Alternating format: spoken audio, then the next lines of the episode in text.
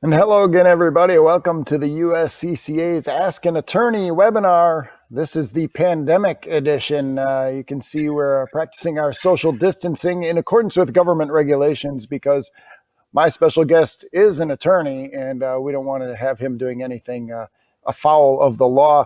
Tom Grieve from Grieve Law, uh, you're here with us again for the Ask an Attorney segment of, of uh, the USCCA. And um, how are things going? I mean, uh, obviously uh, we are uh, many miles apart, and uh, um, is the uh, is the pandemic impacting the things that you're doing day to day? Uh, yeah, I, I, would say. Well, first off, it's going well. Um, both myself and my family is are uh, everybody's healthy, and you know we have provisions. We haven't had to resort to you know looting for toilet paper or anything like that. But um, yeah, no, everything's, you know, as far as the business goes, we're the largest criminal defense law firm in the state. I mean, our, our phone calls have trickled and, uh, mm-hmm. you know, gives me time to get myself out from underneath some, uh, some backlogged work that I had. So it is what it is. How about yourself? By the way, I, I love that little, that kitchen arrangement you have back there. The lamp really complements the shirt. It ties it all together.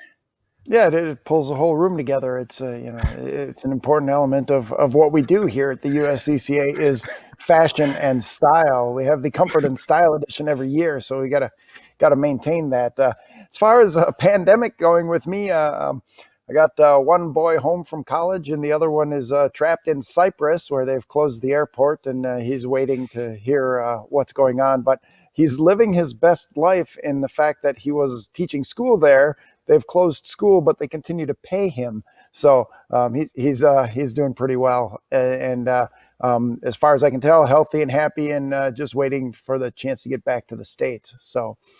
Um, we've got some questions coming up for the Ask an Attorney. We had to do this a little bit differently this time, Tom. These questions have come in uh, over the transom and from some other things that we've been doing. So I will just uh, um, crack them open and, and kind of jump right in and see what we can uh, get going lots of interesting topics out there, especially regarding national emergency and martial law and stuff like that. So uh, I don't I don't mean to put you on the spot with some of these. Uh, um, I don't I don't want to call them crazy questions, but um, they're they're different from what we might normally see. So um, got yeah, one right away. You here. know what?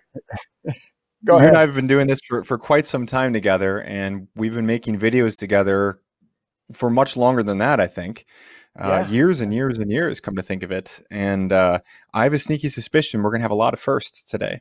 Uh, yeah, there's uh, um, uh, folks are worried, and and this is important. I mean, it's um, I'm I'm happy that they're asking questions and not just going out there and, and um, doing crazy stuff on their own, and then speaking to an attorney like you afterwards. So um, right. hopefully we can uh, we can solve some of that. You know, prevention uh, is is better than trying to cure it afterwards. So.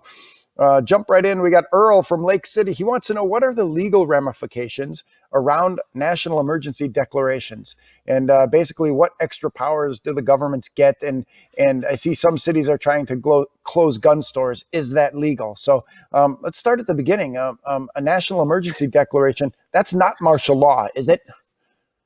No, that's that's definitely not martial law for for, for sure. Mm-hmm. Martial law is an entirely different entity. You know that M word or the ML phrase, martial law, is certainly something.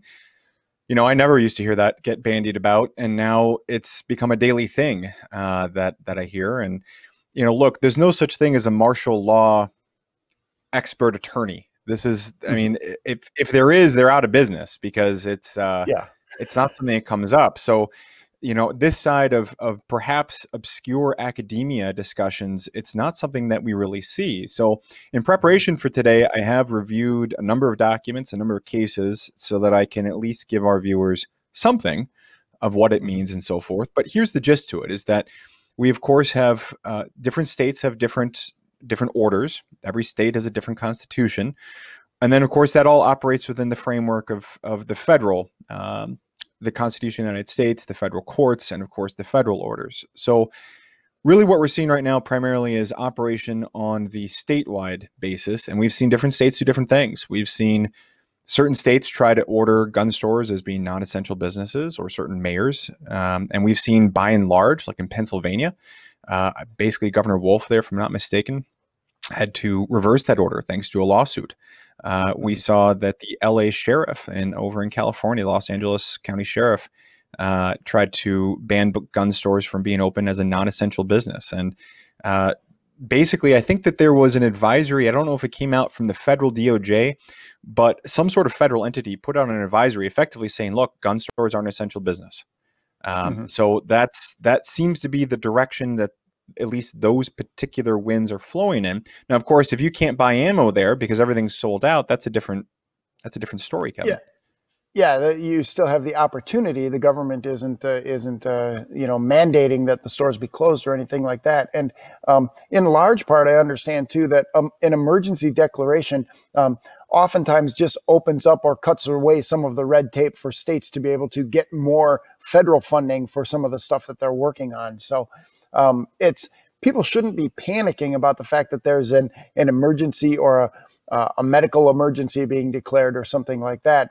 And right now, I guess we we revert to the you know um, check your local listings and see what people are are out there enforcing and trying to enforce and kind of pay attention to that because what I don't want folks to do is is actively resist or revolt. You know, if if the uh, government makes a mistake in their area and says, you know what, these stores are closed, and hang on, wait a minute, you know, the federal government says they're open. Um, it's it's not a time for violence. It's a time for trying to figure out what what's the next best course of action. And that's definitely what we have seen happen, at least here in in our home of Wisconsin. Uh, you know. Friday, the governor comes out and says we're not shutting down the state. A couple weeks ago, Saturday he comes out and says it again. Then Monday morning he says, "Hey, we're shutting everybody down." Uh, yeah. Right after he said that he won't do it twice, and then of course mm-hmm. he did that, saying, "But don't worry, essential businesses shall remain open." but gave no definition or guidance as to what constituted an essential business. So mm-hmm. that left everybody scrambling. Um, not only myself as a business owner, but of course everybody. I mean, employees, you name it. Everybody everywhere was scrambling. At least here in Wisconsin, and just in the last uh, several days, this week, we've seen uh, law enforcement going down and uh, shutting down. They've shut down some Hobby Lobbies, from what I've read. They've shut down a mm-hmm. number of different stores. Uh, I know. So it's. Yeah this is a very fluid and dynamic situation. There are some places that were closed that have been reopened nationally. There are some places that have been open that have been closed. So the fact that there really are no precedents for this, and by and large, I look at that as a good thing because it goes to show how stable and and uh, and protected, uh, you know, and, and how prosperous we are as a nation to not have to be dealing with this ever before. But that lack of precedent means that, um, and I'm sure there's gonna be lawsuits in the back end, um, but that mm-hmm. lack of precedent yeah. means that we're all figuring it out, courts included. Yeah, and and I really like uh, when you say there's not much precedent for this. I like the the, the idea that a couple of people out there are flip flopping. Specifically, the governor of Illinois, who for years have been saying guns are bad and you don't need guns and guns are the problem, um, made it very clear that he was ordering gun stores and and places that sold ammunition to be open as essential businesses in the name of safety and security. So um, my first question was, well, which is it, Governor? Now, when people you know really need this stuff, now you're in favor of of people protecting themselves, but right up to the this pandemic outbreak and and all of the the changes that were happening, he was adamantly opposed to people using guns to defend themselves. So, yeah, and my suspicion. Situation. It is, it is, and we're seeing that New Jersey play its way out as well right now. But uh, I mean, no, no surprise there. Um, but uh, it's really strange because, of course, we are not to not to rehash the cliche, but we are living in history, and mm-hmm. you know, there's a lot of things that are being entrenched right now. A lot of battle lines and legal battle lines and economic battle lines that are being that are being decided right now on the fly. That's I suspect will turn into a touchstone uh, for future action to shape future mindsets and perspectives, as well as at the end of the day, future court decisions. So um, it's I'm trying to keep both eyes open. That's for sure. Yeah, this is something that we got to pay close attention to. So, moving on to the next question. This one comes from Anonymous, and uh, I can imagine why the person didn't want their name attached to this Uh-oh. question. So, uh, are you ready? Am I allowed to use deadly force to keep an obviously sick person from trying to infect me by coughing on me or spitting on me. So, um, yeah, this one I, am going to vote no for this, but I want to hear your your professional legal opinion. Well, number one, check your local listings for the definitions of you know different states and self-defense laws. Broadly speaking, you have to be in reasonable fear of imminent death or great bodily harm. That's the definition here in Wisconsin. Other states are going to be more or less distant uh, from that, but that's you know a, a, good a good baseline to work from.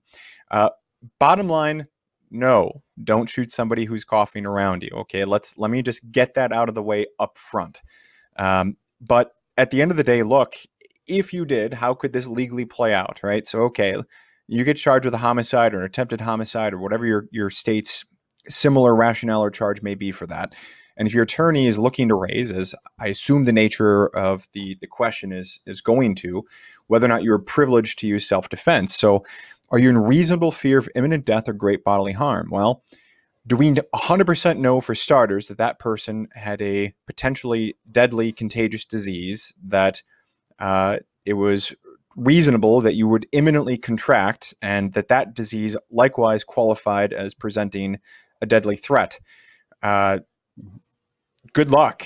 That's that's yeah. the bottom line with that. I mean, good luck. So, um, you know, and and even if you're going to put the answer as yes, I mean, not to not to be the alarmist guy, but given all the stuff that we're seeing out there as far as how, how, does this spread, how long does it last on surfaces, and so forth, I mean, I think that we have to draw a more sane line than that. And that isn't to say that I can easily see is, and, and we can all see the threat that that person, particularly if they're doing it intentionally, that that person mm-hmm. uh, could be posing. But um, I, th- I think that bottom line, um, this is a novel situation that would certainly be a novel response to a novel situation, and in, I include in that the novel legal defense raised. Uh, that's I would not be excited about taking that to a jury as the as the defense attorney. Let's put it that way. Yeah, absolutely. And I think I would uh, uh, push back on something like this because um, you mentioned the word several times in your answer, imminent. And even if you get sick, even if you get this virus, um, that that isn't a, it isn't an automatic death sentence. You know, 98.2% of the people who contract the virus recover and, and they're doing okay. So I'm gonna I'm gonna say to anonymous, no, don't be using. You know, you can use a, a moderate level of force, push the person and walk away because there's always a chance for you to get out of the way of the the cough and the spitting and stuff like that. So um, I, I am going to go with don't be using deadly force to stop uh, the transmission of coronavirus. So. Yeah, I that's don't please don't do that. Please yeah. don't do that. Um, I'm I'm going to skip over the next question. We'll come back to it, but I see one here that's actually very well written and lucid. So this is uh, uh you know I like those. So um, Sandy in Philadelphia, um, and Philadelphia is one of the cities that has made an announcement that police officers will not be responding to certain crimes now. Um, so she asks, with mounting safety concerns regarding police forces not arresting criminals, do my legal rights to defend myself change?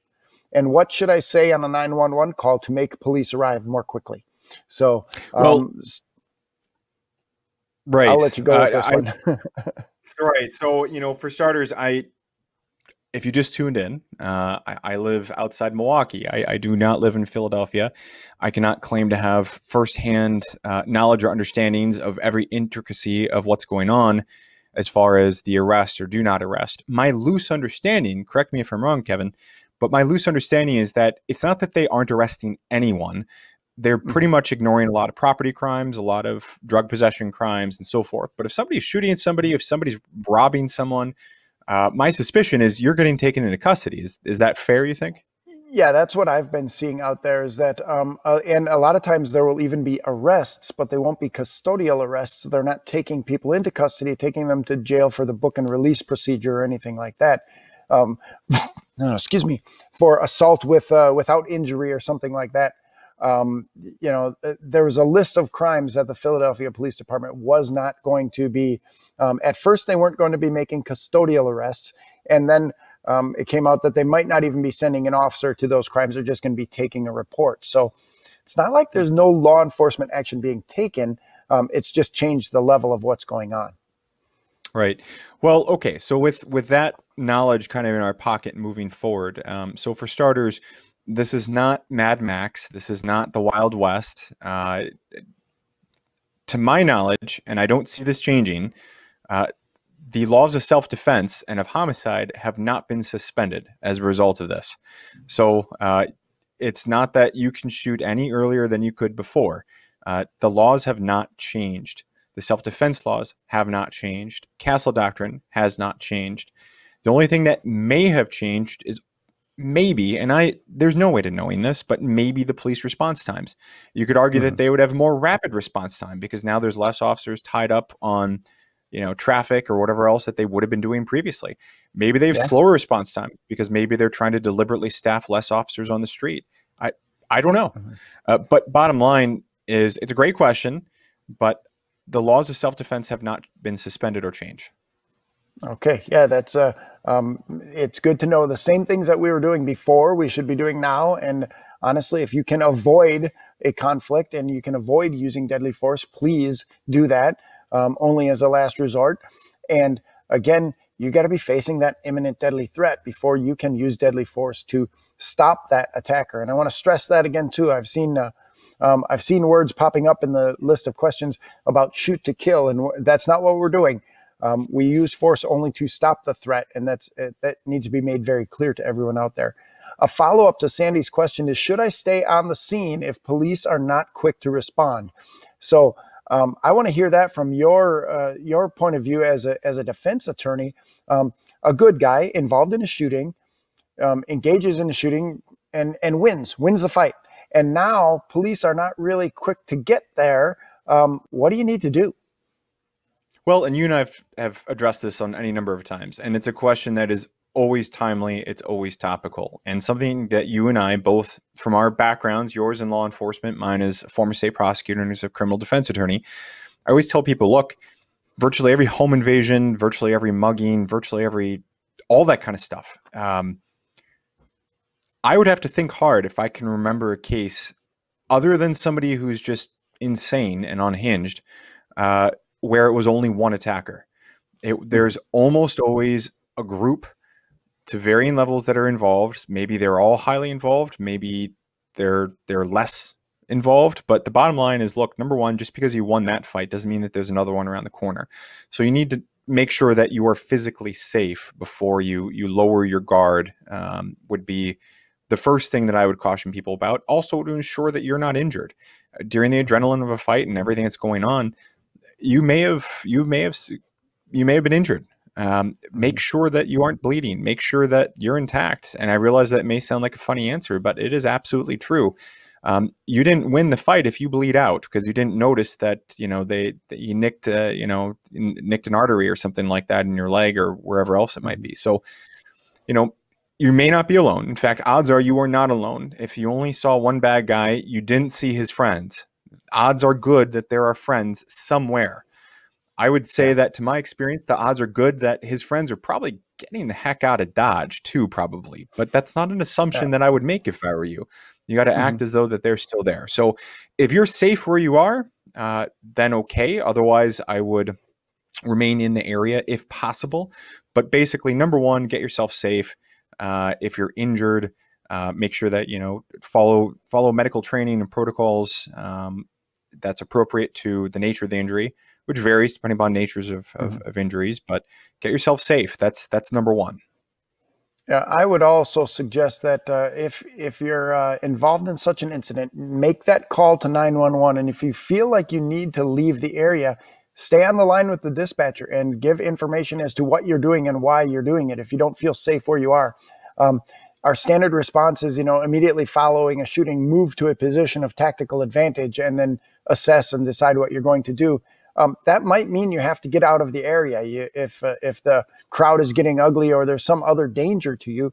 Um, but it will really help you, and it will help your case in the long run if you're talking to the dispatcher who is recording everything you say and you say you know what? I don't really feel safe here. I'm going to cross the street and go inside a store or i'm going to you know try to get to a safe place.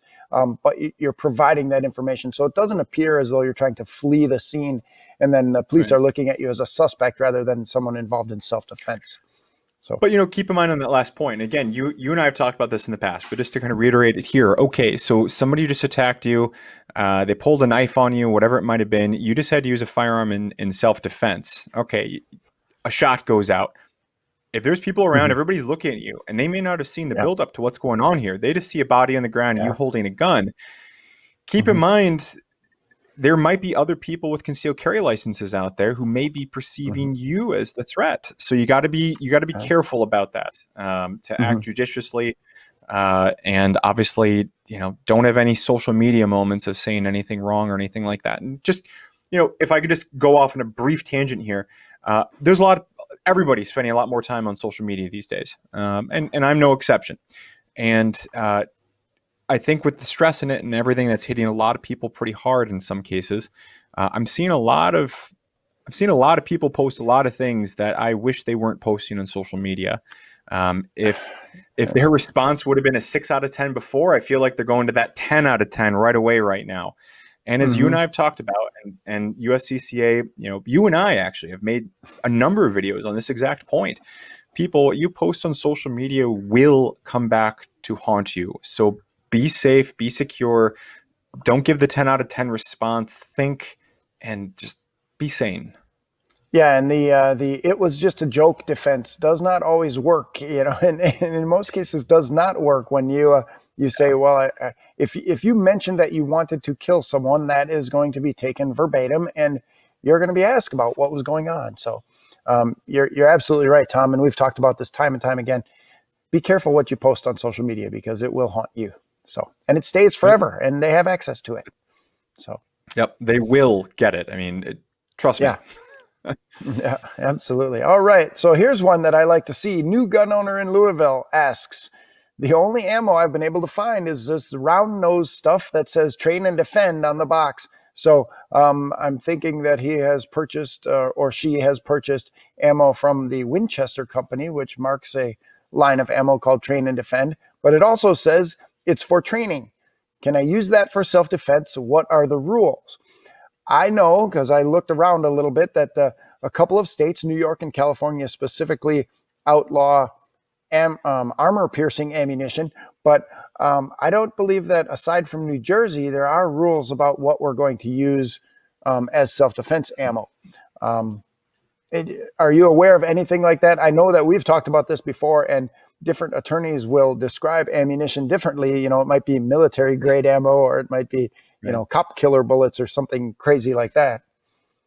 Yeah, and and for those of you kids who have missed uh, a number of other broadcasts and, and so forth in the past, uh, what Kevin's saying is is based on my own in person experiences in court around Wisconsin. So this is not some sort of urban legend or something like that. I have been in court when prosecutors and judges have described any type of ammunition that expands as a cop killer bullet. In other words, hollow point ammunition. That's cop killer ammunition. You don't need that. Why do you need that?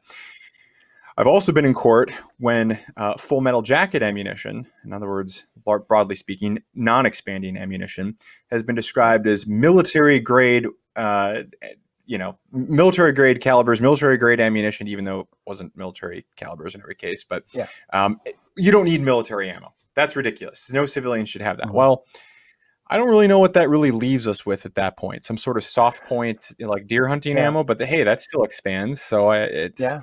um, so at any rate, um, look, number one, check your local listings. So uscca.com forward slash laws with an S at the end of it. You do not need to be a member to check that out.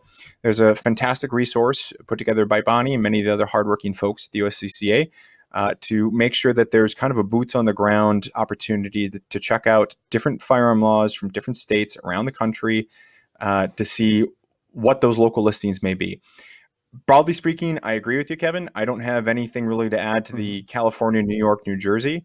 Um, but at the end of the day, so assuming that that that that ammunition is legal, um, if it's probably not going to be as good, it's not going to be as effective as uh, any number of the current really fantastic lineups that that we have out there. I mean, this if you look at, at where hollow point ammunition was 10 years ago compared to now, this is this is the golden age uh, of effective calibers. hmm And uh, absolutely right. And to to answer the, the new gun owner question out there in Louisville, um, yes, you can use round nose or full metal jacket ammunition for self defense, and it will indeed poke holes in people. But um, realize too, you might have a pass through shot. That bullet might just keep going. and you are responsible for everything that bullet hits downrange. So I want to uh, make sure that um, people are aware of that, especially the new gun owners. Um, personal defense ammo, yes, um, great uh, hollow point ammo, frangible ammo, something that is going to expend its energy inside the target and typically be designed not to pass through and therefore not cause any other downrange damage. Because, um, Tom, what can happen if if you're involved in a self defense shooting and uh, and you shoot the bad guy and the bullet goes through and you know hits an innocent bystander? How do, how does that play out? Well, depending upon state laws, state criminal laws, uh, you could be looking at something called transferred intent. In other words, if you were lawfully acting in self defense, then even though you had the pass through, as long as you were acting reasonably, uh, that may go to the bad guy rather than the good guy. Mm-hmm. And again, may being the operative term here because this relies on obviously the strength of your self defense claims. It relies on the existence of state law uh, to support and have these doctrines in place. And number three, it relies on reasonable uh, relies on on reasonable prosecutors seeing this uh, and uh, and basically going along with it. Which I'm not trying to say all prosecutors are bad; the majority are not. But boy, trust me, there are some out there that are uh, they're they're they're real peaches, Kevin. Uh, let me. Just I, I, was just way. about to ask. I was just about to ask if you are a uh, would have defined yourself as a reasonable prosecutor uh, in in your uh, actions in that capacity. Uh, you mean back when I was a prosecutor, or just? Or oh, just absolutely. Yeah. When I was prosecutor, you specifically. You know, yeah. So prosecutors seem to come in two different two different cloths here. Uh, the first one is the one that is the luck. You know, let's take certain just awful crimes and and they're not part of the discussion okay for, for purposes mm-hmm. of this you know your sex assaults your your homicides your you know we're gonna we're gonna put the hardcore drugs if they were drugs off to the side we're gonna focus more on i got in an argument you know non-physical argument with my wife or you know some drug possession or something like that uh, there are times that people can break the law and can be become convicted criminals but there's a difference between that versus they're evil people they may be mm-hmm. flawed people. They may be all sorts of different things, and maybe on balance, their flaws exceed their uh, their their positive traits. I don't know, um, and I'm not trying to get wishy washy or gooey on you here, Kevin. Mm-hmm. Um, but the the point is, is that the vast majority of people out there, in my experience, um, do not fall into the evil category. I reserve that. You know, evil is a top shelf term in my mind, and I reserve that for a very exclusively small cast uh, of of individuals. Um, but uh, so that you know, the first type of prosecutors recognize that just because you made a mistake, maybe a small mistake, maybe a larger mistake, but you made a mistake doesn't mean that you're necessarily evil, and we have to hit you with jail time, and we have to do all these different things that could cost you your job, your career, your, you know, maybe you're married and now you're the only income and your house falls into foreclosure and you name it. Uh, you know, the first category prosecutors are going to recognize that you're not necessarily evil. You know, I've got a pound of flesh that I need to extract. There needs to be some deterrence. There needs to be some some responsibility taken here, and so forth. And we can accomplish that without trying to necessarily throw the book at every single person. Uh, I hmm. think more commonly, and I would have described myself as as that as that first category. But I think more commonly we're seeing a rise of the second category. And I'm hearing that this is nationally, not just here in Wisconsin, mm-hmm. of the, um, you know, and I, I, know, I'm sure you've heard this expression, you know, the people who wear the white hats. You're familiar mm-hmm. with that one? Yeah. Right. Right, right. So the prosecutors are the ones who wear the white hats, and us, you know, dark defense attorneys wear the black hats, if any at all. I don't even know if we get mm-hmm. hats, but um, uh, you know that the people who wear the the white hats their their hats are on pretty snug they are convinced that they are righteous they are convinced yep. that they are always right um, and it's scary because they don't take their foot off the pedal when maybe they should sometimes Right, and that's one of the things that I remind people all the time too. That's why, um, if you're dealing with something like this, even in a in what you consider to be a perfectly righteous self defense action, make sure that you have an attorney. The legal system is very complex. And quite honestly, it seems like um, you know the, the prosecutors and investigators and police departments have nearly unlimited resources to pursue what they want to pursue and find out what they want to find out. And you, in your defense, you need to make sure that you are getting the best possible defense because you're facing a big, huge machine that is designed to um, grind you up and, and spit out a win on the other side. And I know that attorneys all like to win and they don't take cases that they don't feel they can win. So, yeah. And, you know, it's just, if there's always one thing I try to communicate to, to people who are inexperienced with the justice system, it's it's this. It does not work the way you think it works based on Hollywood, based on media, based on TV, and based on everything else. It doesn't work anything like that. Um, it doesn't. So if there's only yeah. one takeaway, it's it's look, I cannot stroll into your interrogation with my brown leather suitcase and my styrofoam cup of coffee, uh, kick open the door and tell the detectives to scram. That's how I get tased and wind up, you know, as you a witness on my case. That's that's how that happens. So ignore Hollywood, ignore all that kind of stuff because it doesn't work that mm-hmm. way. And, and you need to educate and train yourself on how this all actually works so that you can make the best calls. And hopefully that's that's why folks are here. Yeah, and uh, and hopefully we're uh, helping them out along the way. So here we've got one from Florida, which just recently introduced some of their stay-at-home laws. Reed over in Tallahassee says, "Is there any legal authority to the stay-at-home orders? What will happen to me if I leave my house without permission?" And um, I'm I'm sorry to put you on the spot with this one because we got 50 states and 50 different, you know, 30 of them now have stay-at-home orders, and and I don't know that we could know all of these laws inside and out. Well, fortunately, I do. This is going to take us about five hours. We've we got all fifty. uh, you know. all right. right. I mean, obviously, I we're I, ready. I, I, I, don't have it. Right. I don't. I don't have it. Um, broadly speaking, I can comment to Wisconsin's because I imagine that a lot of them uh, flow similar to Wisconsin. So in Wisconsin, there's uh, an obscure section of the state's codes that deal with public health and so forth. And basically, the Department of Health and Safety and so forth has some discretion to issue certain orders under certain situations. And here we are. Um, I've been looking into the legality of that here in Wisconsin. And the big picture is this it may not be constitutional, but it's not going to be changed right now. That's that's mm-hmm. just the gist to it. And you know, Wisconsin, we just had a recent uh, poll come out that said that I think uh, I'm, I'm going to be close, if not exact here, that I think 86% of Wisconsinites, according to the poll, agree with the governor's stay-at-home order action. So there seems to be uh, political support for for what's going on, and uh, I'm not saying that this is necessarily by any measure the way it ought to be. I'm just saying the way that it is. Uh, courts notice those things. And if you think that that that won't play a factor somewhere in the back of their mind, or maybe towards the front of their mind, and when they're looking at some sort of challenge, um, I, have got news for you. So there seems to be broad, you know, broad-based political support for the stay-at-home orders. Um, I'm extraordinarily worried as an attorney who deals with the Constitution on literally a daily basis about a lot of what I'm seeing out there. I don't view that as alarmist. I don't view that as anything.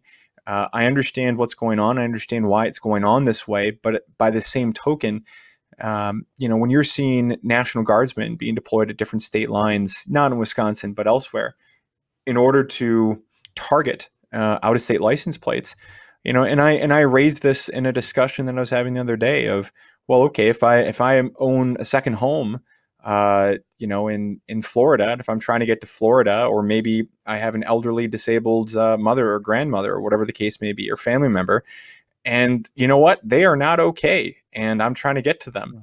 Um, there are there are real world issues that are unfolding and taking place with limited, and I'm just going to say limited due process uh, that are involving and arguably stripping people of their constitutional property rights um, and their right to associate and all these other things. So, as a constitutional law attorney, which fundamentally, I think, if you're a good criminal defense attorney, you ought to be considering yourself a constitutional law attorney.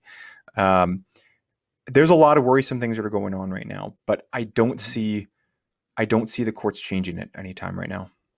Yeah, and I don't know um, exactly how heavy-handed some of this enforcement is going to be here in our county. Right. Um, there, there was just a news story about a, an establishment that that serves liquor, so uh, you you can understand where that's coming from. Um, being cited, and now the the owner of that establishment is facing, I believe, it's 30 days in jail and a $500 fine. Um, but uh, uh, the the authorities, officers, got uh, an anonymous call that the bar was open in defiance of the stay at home rule. And there was probably 15 or 20 cars parked in the parking lot. Mm-hmm. And uh, officers stopped by at 6 p.m., asked him to close down. He said he'd have everybody out in an hour. Officers stopped by at 8 p.m. Everyone was still there. They asked him again to close down. And then at 1130, um, maybe half the patrons had left, and uh, they finally just said, you know, enough is enough. We're issuing the citation. We're you know ordering everyone out of the building, um, so forth and so on. Um, so they were they were certainly giving people the opportunity to comply, and and they just didn't. They chose not to take that opportunity. So they they issued citations. Nobody went to jail, obviously. You know the social distancing rules and and regulations, but. Um, this this business owner will now have to uh, appear in court and, and and defend his actions on why he refused to close up on that day. So, and I think that that's that's a critical part of kind of the public perception and optics to this, right? Is you could have a law that, and I'm not saying that it is distasteful. I'm just saying let's just imagine that you know this these stay-at-home orders and so forth are distasteful to, to some or or or many or not many or whatever people. But I think that if law enforcement uh, is not heavy-handed in their application, I think that we'll continue to see mm-hmm. Broadly uh, you know, speaking, uh, public support for this. I think if law enforcement or if certain politicians get very heavy-handed in what they're doing, I think that that support could erode rapidly, and as a mm-hmm. result, that could that could change the legal footing of the entire scenario here. So, um, and again, this is all wrapped into the constitutional discussion of this whole thing because at the end of the day, you have to have standing, you have to have all these different issues. I mean, you could sue for some sort of declaratory judgment in court and so forth, but um, again, my suspicion is that as long as the enforcement remains um, light-handed, certainly the emphasis I keep seeing from law enforcement is, uh, look, we're, we're going to educate people. We're going to be giving them an opportunity to go home, which of course is code "go home or else," right? But yeah, um. Eh, but reasonably speaking, it's still it's not nearly as heavy-handed as it could be. That's for sure. Mm-hmm. Um, but I think that the public support is really going to go a long way to, to determine what what the how the judicial system reacts. Honestly. Mm-hmm. Yeah, absolutely. Um, let's move on over to North Carolina. Albert wants to know what's the difference between looting and burglary, and can I use force to stop people from taking my stuff? So I'm I'm going to hand this one right over to you, Tom. okay, so um, different states have perhaps different definitions of one or the other. I don't recall there being a specific looting statute in Wisconsin. But look, I mean, when I hear looting, I hear, you know, it could be one individual, but we typically imagine mm-hmm. a, crowd. Um, yeah. We typically imagine a commercial business retail setting, something like that. Um, you can have a burglary to a commercial retail business setting, but ordinarily, and I won't delve into the finer points of Wisconsin law. That's irrelevant here. But ordinarily, when we think of burglary, we think of a home invasion or something like that. Mm-hmm. So, at the end of the day, um, look, if you are in your home or business, then depending upon your local laws, uscca.com forward slash laws, castle doctrine may apply if somebody's breaking in. Um, so that's the first thing to know is is where where does the line for deadly force start and end? So that's a check your local listings answer. If you're not in your business, and let's say you're just driving by your business and you see somebody break into your business and nobody's nobody's in there, your wife isn't in there, mm-hmm. employees aren't in there, and so forth, then that I highly doubt that that will be a Castle Doctrine scenario um, because Castle Doctrine is fundamentally about protecting people, not things. That does not mean that you cannot ever use force to protect things. Again, check your local listings. Here in Wisconsin, somebody can basically use the reasonable force necessary to terminate an unlawful interference. Mm-hmm. But the reasonable force ends long before deadly force ever comes into play. Uh, and I'm sorry if you disagree with that. That's not the point of this is to editorialize or to get folks on board. The point of this is simply to convey information. That's the status of the laws. If you don't like it, write your legislator, but otherwise, that's what it is. Mm-hmm. Yeah, and and we tell people all the time it is it is self defense. So mean, you shouldn't be using deadly force to protect your stuff. You should be using it to protect your life or the lives of your loved ones, or or if you so determine um, the life of an innocent person you may not even know. But understand, um, we go back to that terminology again: imminent deadly threat. So. Um, you can use a level of force to, uh, uh, as Tom said, stop an, an illegal interference, uh, but that force has to be objectively reasonable. And um, quite frankly, we, we, put that up against you know the reasonable person standard. So the prosecutor is going to get to weigh in on that, and then a judge or jury is going to get to weigh in on that if the case moves along that far. So I, I would say, you know what, you can always buy more stuff. Um, anything that you can replace with your credit card or checkbook, I'm saying you probably don't want to use deadly force to defend that. Um, and uh, but if you're stopping an imminent deadly threat or um, a threat of great bodily harm, then yes, the level of force uh, becomes a little bit higher. So, moving look, on. If, if, oh. if, I was just going to say, you know, if you're involved in the legal system and, you know, if you see the toll that it takes from people, even when they successfully defend themselves in a case, um, mm-hmm. I'm yet to have ever a client. And again, we're the largest criminal defense firm in the state. I have never seen or heard of a client who won in court because they did something like that and said, totally worth it. Wouldn't change yeah. a thing if I go back in time. They never say that. They always look mm-hmm. at me, you know, six weeks in or 10 weeks into the case and say, I should just let him take the TV or, or whatever it was. You know, this yeah. this isn't worth it. Even even after you win and the family's hugging you outside and so forth, and you know the father or the stepfather or whatever shaking your hand, everybody says I still would never have done it. Because I always ask them, well, would you now that you know how this has played out, would you go back and change this? And they're like, yeah, so I this was not worth it. You know, they protected the thousand dollar TV and they incurred twenty thousand dollars in legal fees. They lost their job. The media is written up about them. Now, whenever you Google your mm-hmm. name, this is what it is, and you know they never make you look good. It's right. not worth it, folks. And and one thing you pointed out in there too is you said six to ten weeks into this case. Um, this is not Law and Order, and everything gets resolved in fifty five minutes on TV.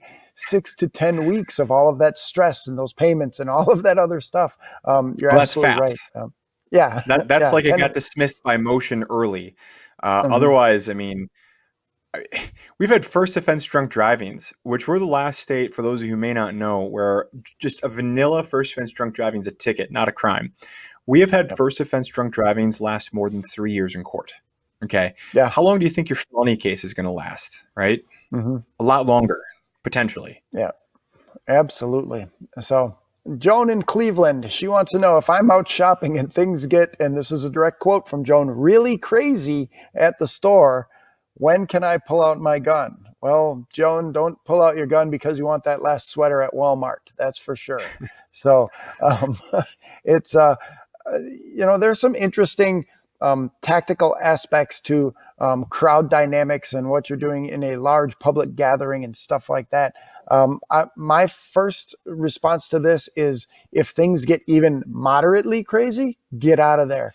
But if they escalate to the point where you're feeling in danger, I'll let you take it from there, Tom. At what point can she pull out her gun and and you know actually is she going to be brandishing or is she going to fire that gun? So number one, check your local listings, brandishing laws, all that kind of stuff, right? What constitutes deadly force? Is deadly force simply clearing leather? So, so in other words, producing mm-hmm. your firearm from its concealed or or open location. So if you're carrying off body in a purse or backpack, it's now out of the purse or backpack. If you're carrying on body, point being is is merely producing your firearm despite the fact you haven't shot it you haven't pointed at anybody is that deadly force or is that a crime period? Because it might be in certain places that's for sure. And even if it isn't directly by by black letter law we would call it um, it might be through soft law in other words through ambiguous phrases and catch-alls and so forth. So those are things to be aware of. Um, so producing it is kind of step one. Step two uh, generally speaking, would be now pointing it at someone. And then step three is obviously pulling the trigger. Uh, you notice I didn't have a step 2.5, which is warning shots. Don't do warning shots. Warning shots are Never. bad. Uh, you you will be criminally charged in my experience locally. Um, I, we have had warning shot cases; they do get criminally charged. Um, sorry, I'm I'm not defending that that's the way it works. I'm just saying that is the way it works, at least here in Wisconsin. So again, check your local listings. But even just pointing a firearm at somebody, you have to have you're going to be able to show because that's a crime here, and I'm, i suspect that's mm-hmm. a crime in a lot of places, and that could range from a misdemeanor to a felony with potentially decades in prison. So you're going to need to be able to show in court if push comes to shove why you may have been privileged to use that firearm, and that's not a position you want to find yourself in. So you know, Kevin nailed it right on the head. If you can get out, leave your cart and go, go. Mm-hmm. I mean that, that's that's the easy answer. Um, and that's what I've told my family is look, if you're at a grocery store, leave the cart and go. Um, there's always a back exit through through stores. If it's that crazy, there's always a back exit through stores where uh, you know employees have access, where you know the uh, uh, the freight trucks come in, all that kind of stuff.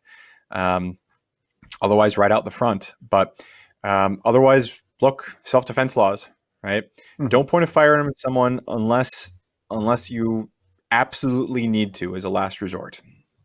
Yeah, and uh, you know I'm going to to uh, um, go a little little bit further in the the requirements for for actually taking a shot in self defense. Um, that uh, target um, acquisition, target identification, and target isolation. If you're in a store and things are getting really crazy, um, you might not know exactly who's doing what and who's the good guy and who's the bad guy. And then certainly target isolation becomes very, very difficult in the, the chaos of a store. So I am going to once again, you know, say the best fight is the fight you're not in. And Tom is absolutely right. You don't have to go out the door you came in. Um, you know, you see that sign that says, you know, alarm will sound, emergency exit. Well, guess what? This is an emergency, and uh, maybe we're going to sound the alarm and go out that door um, just just get out of there. Don't uh, don't get tied up in something that really does not um, matter to you. Or you know, I mean, it's a cart full of groceries or a cart full of toilet paper. Let it go. You haven't even bought. Well, the toilet paper might yeah. be good, but you know. yeah, but yeah, there's there's alternatives. So there's alternatives to toilet paper. uh, I was just about to make my off-color joke, but I know that we're going out live to uh, uh, thousands of family members, so um, I, I, won't. I won't go there. This way, guys. If you've been getting ties as as birthday and Christmas presents, now's your chance to cash in on those. Those socks yeah. you've been getting, anything you don't want, this is your yep. moment. This is like purge right now to yeah. to settle some scores against all those bad Christmas and birthday presents you've been getting. Outstanding. You won't find so, that on USCCA forward slash laws. Nope, not at all. And, and, and, we're not talking about regifting, folks. Okay, this is something completely yeah, different. That. so, all right, getting getting back on track. Uh, um, uh, this actually is a pretty good one here, and, and uh, I have some insight into this. I'll let you talk to Patrick over in Kansas City. What would you suggest is a good alternative to a gun? What are the legal issues with pepper spraying someone? When can I use my pepper spray? Um, you know, on uh, from my defense and arrest tactics classes and and retraining, um, I can use pepper spray against active resistance or its threat. So that opens up a lot of uses for pepper spray. But um, there, you know, um, Tom, from your point of view, when can somebody use pepper spray as as an ability to defend themselves and get out of harm's way? Well, eh, okay, so pepper spray, of course, broadly is not recognized as a deadly weapon or anything like that. There are different laws as far as concentrations, accepted brands, and so forth, depending upon where you go. So just understand that that that's that can be a factor. Um, but broadly speaking, I mean, look, that's definitely going to be considered force. That's definitely going to be mm-hmm. considered an assault or something like that, wherever you are, and whatever that terminology may change to, depending on wherever you are. So, if you're in a spot where you can kind of throw that that defensive punch, I would say, um, which to be clear is quite the spot to be in. But if you're in that spot where you can mm-hmm. legally use intentional force to knock someone down, um, then that would seem to be where you're at to me for pepper spray. Mm-hmm. That, that would be my and, thought. Your thought? Um, well, you know, I'm I'm looking at it as uh, um, when you can use it and when maybe you should, and where you're allowed to use it. You know, like like it says in our manual, in our uh, defense and arrest tactics manual, um, you can use um, OC spray against active resistance or its threat. So um, I've never had to pepper spray someone just for saying they were going to fight with me, um, but I've had the pepper spray out just to make sure that if the fight started, then yeah, the pepper spray was going to be employed. But I, I I've never pepper sprayed someone just for saying that they were going to fight, you know, making that threat of active resistance. Um, but I, will put this to you as as a prosecutor or a defense attorney. Um, if someone says, you know, uh, give me your shopping cart full of toilet paper while you're out in the parking lot of a store, and uh, your response is, "How about you have this pepper spray instead?" Um, is that going to be a, a, a, good use of your pepper spray, and are you going to get in right. trouble for that? And and you put the wham on them with pepper yeah, spray. Yeah, yeah. Uh, and remember remember this too. You're going to get some residual pepper spray maybe on that toilet will. paper. So you want to be careful of that. Uh, I, I, think Kevin and I would both raise our hands. Yes, we've been pepper sprayed before. It is not fun. Um, I would I would point out. Yes, you are going to get some pepper spray. It it's not going to be fun. I mean, I don't know how else to describe it. It's awful. It's it's not good um, and you are going to get some splashback and so forth.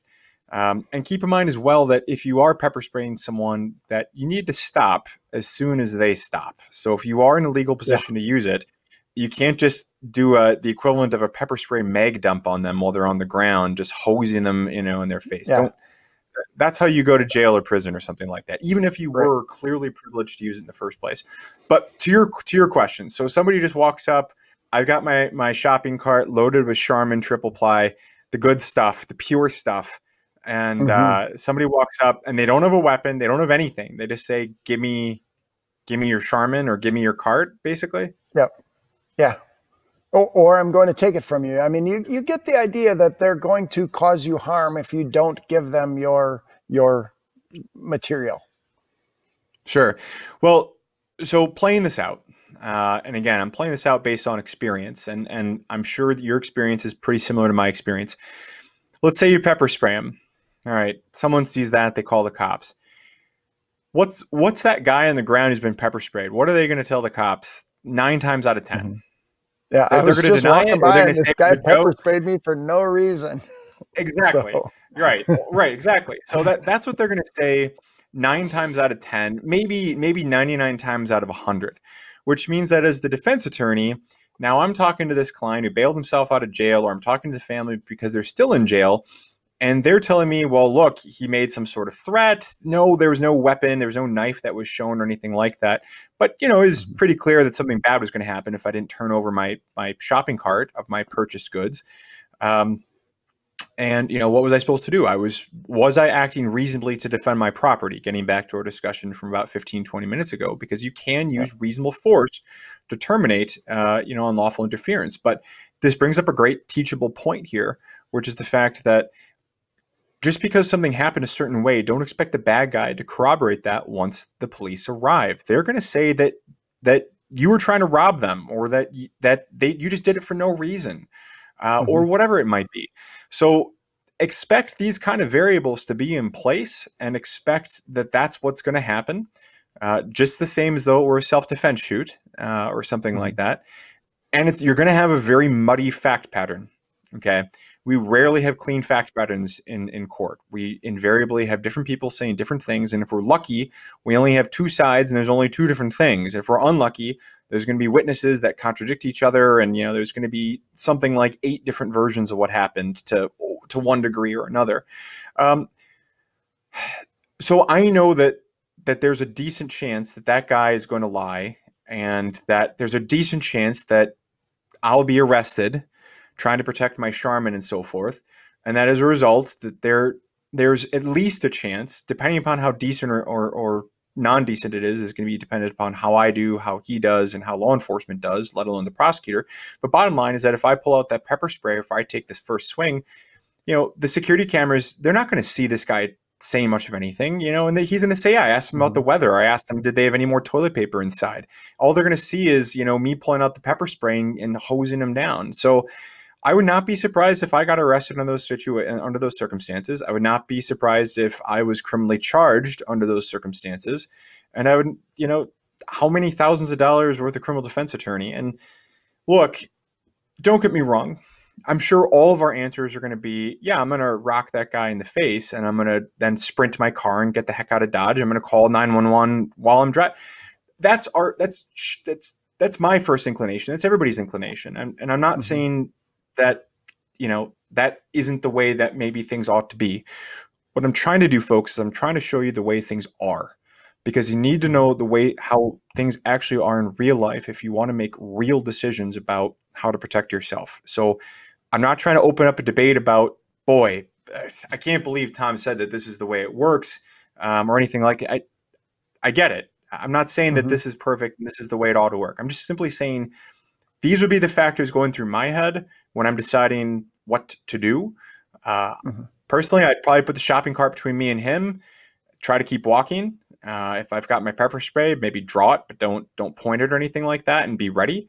Uh, Mhm. Giving clear, you know, challenge commands, something like that. Try to get you know people's attention to what's going on, so they can see that hey, if this guy sprints around or he shoves the cart, this is on him. But knowing how security Yeah. cameras work, I want it very clear that this guy threw the first punch, one way or the other.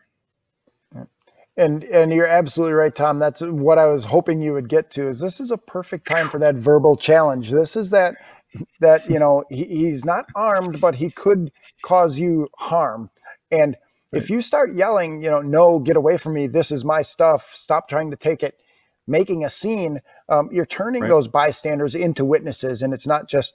Yeah, the, the you know the round-headed guy in the black shirt just started spraying pepper spray all over the place. I don't know what was going on. Um, then you'll you'll at least um, be establishing the the fact that you have some witnesses who will hopefully testify that they heard you you know telling this person to get away and it was clear that this person was was causing the problem. So um, And if there wanna weren't, thank- hopefully the security camera. yeah and then at least you got the security camera footage that that, that kind of backs up the the actions that uh, that you're saying. And and i'm going to use these terms again. You have to be able to articulate clearly not only what happened but why you did what happened you know um i'm i i remembered mens rea you know what was your your uh, state of mind at the time of this so um, Look at I'm- i'm this. gonna be i'm gonna be ready for the bar exam after a couple more years of this You're ready. You're going to come out of quarantine and just just sign up. Yeah, absolutely. But um, I'm looking at the clock here, and we're getting really close to the end of our hour, Tom. And and uh, you know, as I always say, like my therapist says, our time is up. But I want to give you the opportunity to again let people know exactly where they can uh, go out there and, and give you some help for all of the time that you're providing us here at USCCA. Sure.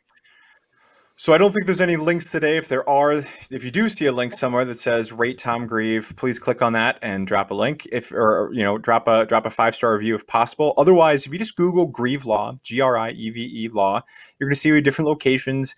Folks, it'd be great if you could jump on as many locations as possible.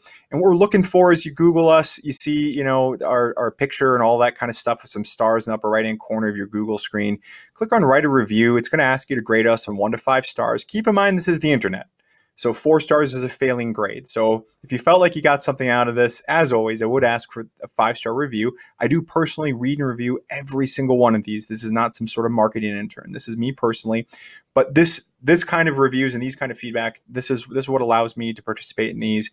Um, and I always love reviewing and, and taking a look at all the feedback. So Kevin, it's it's been great being on. Um, I I love you know the the ensemble you have going on back there. I'm living pretty good out here in the Northwoods. So it's, you know, Yeah. Uh, and and I just want to thank everybody for being here and watching this. And uh, and I know that uh, things are a little bit different. It might be difficult to get questions to us, but um, reach out on any of the social media platforms. Uh, search for USCCA on Facebook, on Instagram, on Twitter. We're out there on all of them. You can send questions in. You can live chat with real people. Um, I was going to say at the USCCA offices, but they're not there now. They're working in their pajamas from home. So um, we've got like 300 people scattered throughout southeastern Wisconsin, all working from home. Uh, but we're all out there um, trying to provide that top-notch customer service and and being out here to help responsibly armed gun owners. It's what we do, and we're just going to keep doing it. And if I could just add one thing, you know, uh, folks, this this production was very unusual today, and all of our productions are very challenging, but today is particularly so. So I personally would like to thank, you know, Joe, Tyler, Tommy, Brad, Jessica, Nicole, everybody who, and I'm sure I forgot people. I apologize, but all the people behind the scenes, behind the camera, uh, that that helped us pull this off and really pulled it off. And we kind of are just the little pawns on screen that kind of do things. But um, there's there's a big team to, in order to get these up and off the ground. So I just wanted to thank all those guys as well for making this happen. Well, way to go, Tom. I already got an instant message saying, How come Tom had to thank us? Why didn't you thank us, Kevin? So, yeah, it's uh, yes. there we go. Tom right. wins again. So, thanks for watching, folks. And yeah, and uh, we will be back again with the Ask Attorney webinar. Uh, uh, keep an eye on your email because we tell you when it's going to happen. And, and again, reach out on social media. We're here to answer your questions. Thanks a lot for being here. Thanks, guys.